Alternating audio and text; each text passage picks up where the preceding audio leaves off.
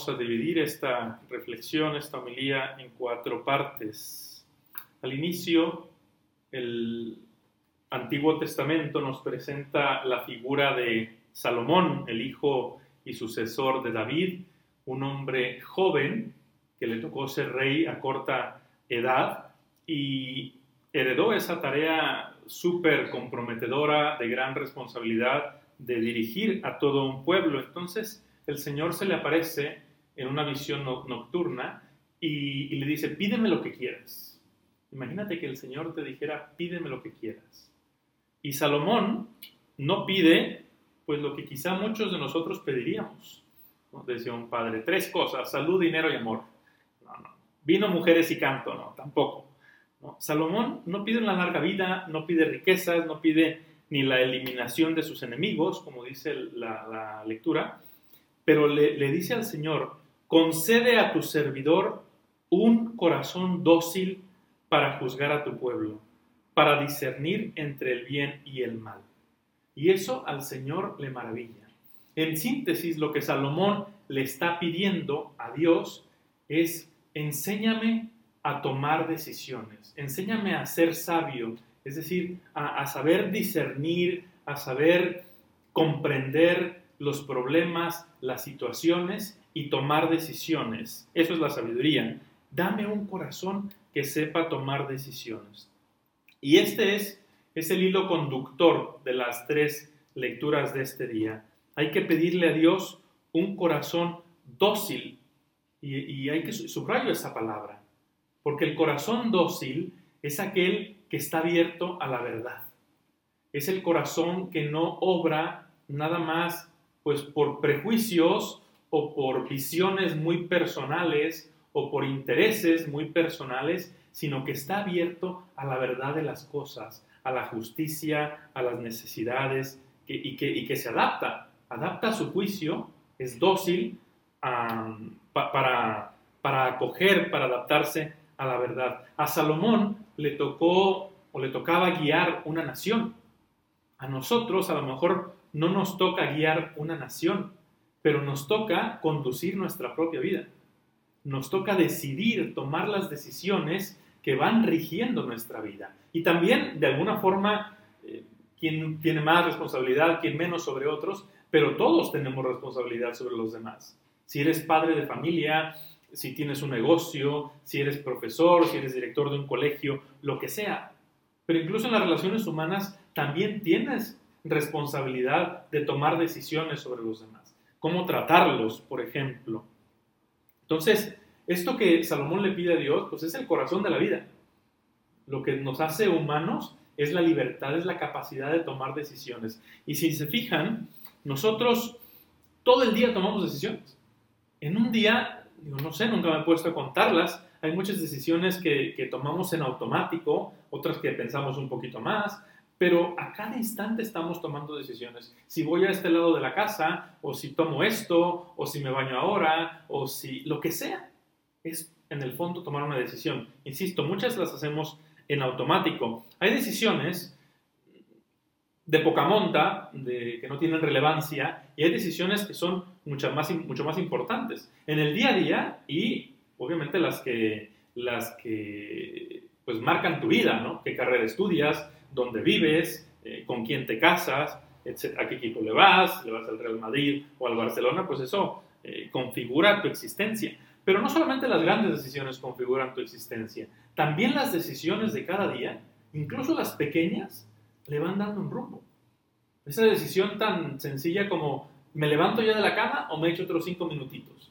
Esa decisión va configurando tu vida. Esa es una primera parte. Segundo, segunda parte, ¿cómo tomamos decisiones? ¿Cómo tomas decisiones tú? Pues en realidad, lo sepas o no, siempre tomas decisiones en base a criterios. A criterios que han ido informando o formando tu conciencia.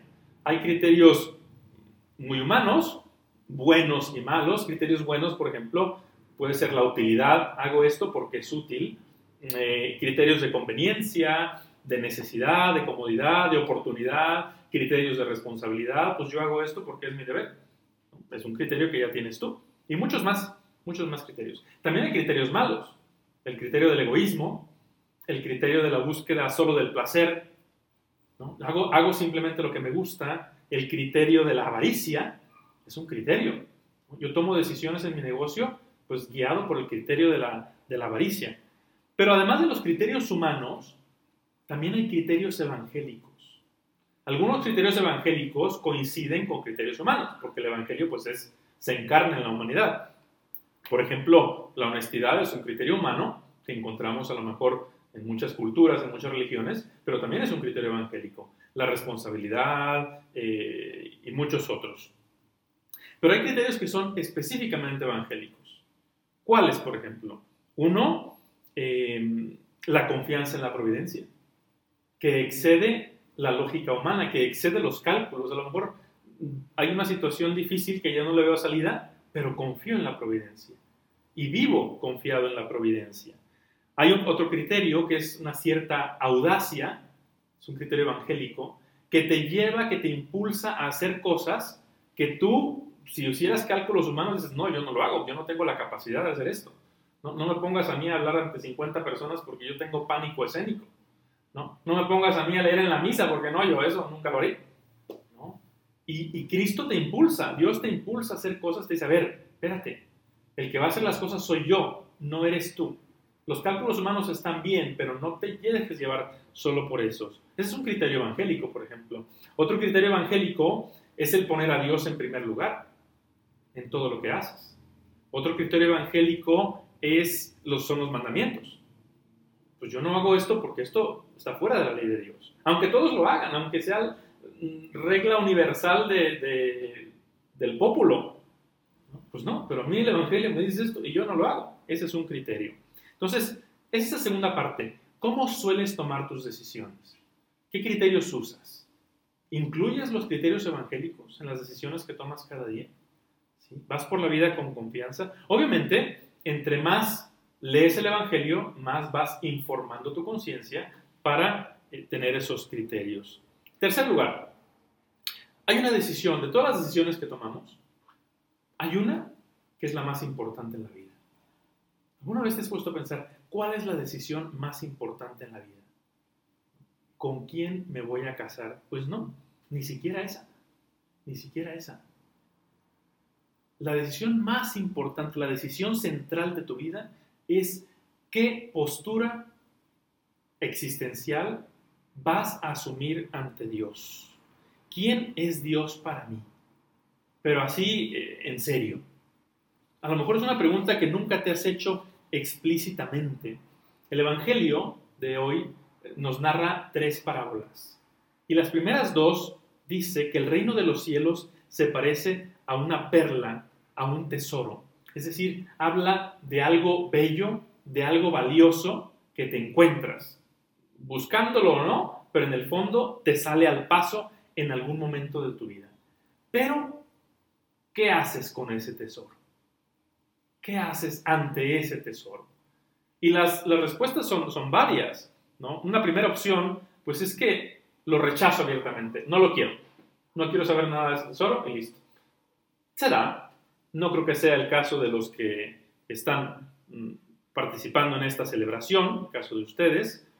Hay una segunda opción que, es parecida eh, o que, podemos encontrar en, esta parábola. Hay, dos actores que están escondidos. Uno que es el que encuentra la perla y otro es el que encuentra el tesoro. Pero hay dos de quien no nos habla explícitamente la parábola. El dueño de la perla y el dueño del campo. Esos dos tienen el tesoro pero o no se dan cuenta de él, o no lo reconocen, o lo que sea, pero lo, venden, acaban vendiéndolo y lo pierden. Y puede ser que, estés, que, que vivas así. A lo mejor tú sí sabes que está el tesoro ahí, pero ahí está enterrado, en el terreno de otro. Y a lo mejor voy cada día al terreno, pero no es mío. No me hago uno con él.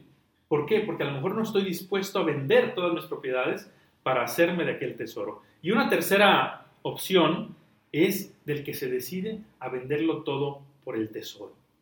Esta es la decisión de tu vida. ¿Dónde te encuentras tú? Insisto, la primera como que no es una gran opción, pero la segunda a lo mejor sí, a lo mejor Cristo se te ha presentado en la vida y tú todavía no te decides a acogerlo plenamente. Y no acogerlo plenamente, pues es, en el fondo, no acabar de acogerlo. la perla, el tesoro es Cristo mismo. Él es el reino de los cielos. Y últimamente he estado reflexionando mucho en la palabra misericordia. Me he encontrado textos preciosos y he escuchado conferencias em, sobre la misericordia. Acoger a Cristo, en el fondo, significa acoger su misericordia.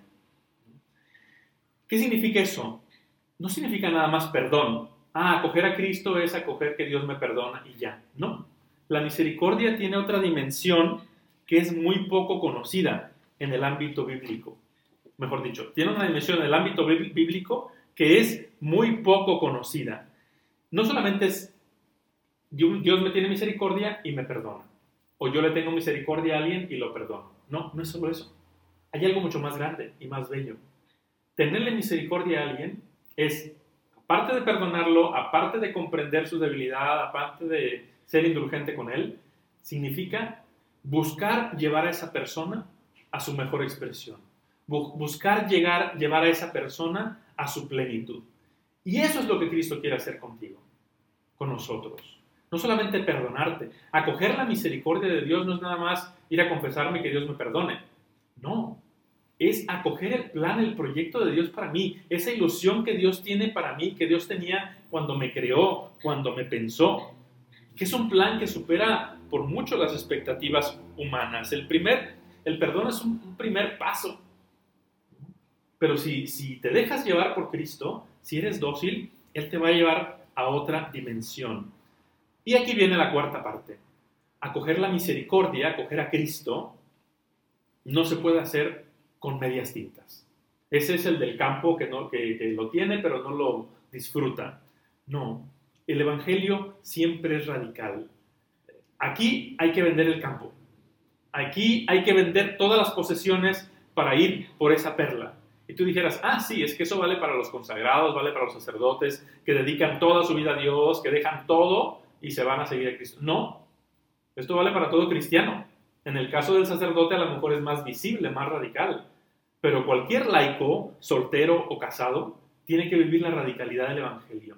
Si acoge a Cristo, eh, significa que todo lo demás, a lo mejor no, no es que lo rechaces o, te desprendas de ello, pero pasa a un segundo lugar. En el fondo es el primer mandamiento, es poner a Dios en primer lugar. Y después todo lo demás. Y no es que Cristo te lo vaya a quitar, esto ya lo hemos dicho muchas veces. No es que cuando tú pones a Dios en primer lugar, ya, despréndete de todo y, no quieras saber nada más de, nadie. No, Cristo no te quita, Cristo te da. Pero es, hay una radicalidad que todo cristiano tiene que vivir. Y me llama la atención que, estas tres parábolas se presenten juntas. La primera y la segunda se parecen mucho. La perla, el tesoro, el que va y vende todo y, y se queda con ello. Pero luego hay una, una tercera parábola que como que no tiene nada que ver que es la de los pescadores que arrastran la red y que van jalando los peces y al final recogen los buenos, se quedan con ellos y tiran los malos. Pues la verdad es que tiene muchísimo que ver, tiene todo que ver. Hay una secuencia súper lógica. Salomón pedía sabiduría para distinguir entre el bien y el mal. Nuestras decisiones, las decisiones de cada día, determinan, configuran nuestra vida para ver si somos buenos o malos. En el cada decisión que tú vas tomando, decide eh, o determina si tú eres al final de la historia un pez bueno o un pez malo. Pero aquí hay que hacer un, matiz. A veces tú piensas, pez bueno o, el bueno es el que hace cosas buenas y el malo es el que hace cosas malas. No. Nuestra bondad o nuestra maldad no depende de nuestras acciones. ¿Por qué? Porque nacemos pecadores. Todos tenemos pecado original. Porque pecamos todos los días. Somos pecadores. No digo fundamentalmente, pero pues, somos pecadores. ¿Qué es lo que nos hace buenos o malos? Acoger la misericordia de Dios. Acoger el perdón de Dios. Y acoger el proyecto de Dios para nuestra vida. Siempre vas a ser pecador, pero si acoges a Cristo, eso determina que seas bueno, que al final te quedes en la cubeta de los peces, bueno, peces buenos, aunque hayas sido un pecador toda tu vida. Pero también, si acoges el proyecto de Cristo, ahí no cabe ya la mediocridad. La mediocridad te hace un pez malo. Entonces, acoger la misericordia de Cristo, acoger, esa es la gran decisión de la vida. Y sabes que te puedes pasar, nos podemos pasar toda la existencia, si sí o si no, como buscando un término medio. Y es lo que dice aquel bellísimo soneto de, de Lope de Vega que yo repito tanto, seguramente algunos me lo han escuchado, que dice, ¿qué tengo yo que mi amistad procuras? ¿Qué interés se te sigue, Jesús mío? Que a mis puertas, cubierto de rocío, pasas las noches del invierno oscuras. ¿Cuánto fueron mis entrañas duras? Pues no te abrí, qué extraño desvarío, si de mi ingratitud el hielo frío secó las, las llagas de tus plantas puras. ¿Cuántas veces el ángel me decía, Alma, asómate ahora a la ventana, verás con cuánto amor llamar porfía, y cuántas hermosura soberana, mañana le abriremos, respondía, para lo mismo responder mañana. Se nos va la vida. Cristo es el tesoro que se nos presenta y nosotros a veces ahí, sí, no, no me animo a venderlo todo. Cuando leo este Evangelio, no me gusta hablar de mí mismo, de mi, de mi experiencia, pero pues lo que uno ha vivido hay que compartirlo también. Eh, cuando leo este Evangelio, me viene muchísimo a la mente la experiencia que tuve cuando Dios me llamó a seguirlo y dejarlo todo. Yo era un chavo, y lo sigo siendo, un chavo, eh, muy feliz, tenía 19 años, tenía unos papás espectaculares, tenía un colegio muy bueno, iba a la universidad, tenía ilusión en mi carrera, eh, amigos, chicas, novia, música, eh, diversión, la verdad que todo, no en exceso, no en abundancia, pero no me faltaba. Y cuando Cristo se me presentó como ese tesoro, la verdad es que todas esas cosas buenas, y, no las desprecié ni nada, pero palidecieron palidecieron ante la belleza de Cristo. Y, no por virtud ni por nada, no, es mérito mío. Pero no me fue difícil vender el campo e irme a seguirlo. Y había muchos sacrificios, de dejar la familia, dejar la música, dejar los amigos, dejar las fiestas, dejar tantas cosas buenas. De verdad, no me fue difícil. ¿Por qué? Porque me había cautivado me había cautivado la presencia, la figura de Jesucristo. Y, así ha sido, gracias a Dios, hasta el día de hoy. Eh, elegir a Cristo es algo que sí, lo haces una vez en tu vida, pero tienes que refrendarlo día a día. Si no, esa decisión se debilita hasta que desaparece o se va fortaleciendo. Pidámosle a Dios lo mismo que Salomón le pidió. Señor, enséñame a tener un corazón dócil, enséñame a saber tomar las decisiones de mi vida y dame el valor, dame la alegría de encontrarte y de estar dispuesto a venderlo todo por tenerte a ti, que eres el tesoro y la perla de mi alma.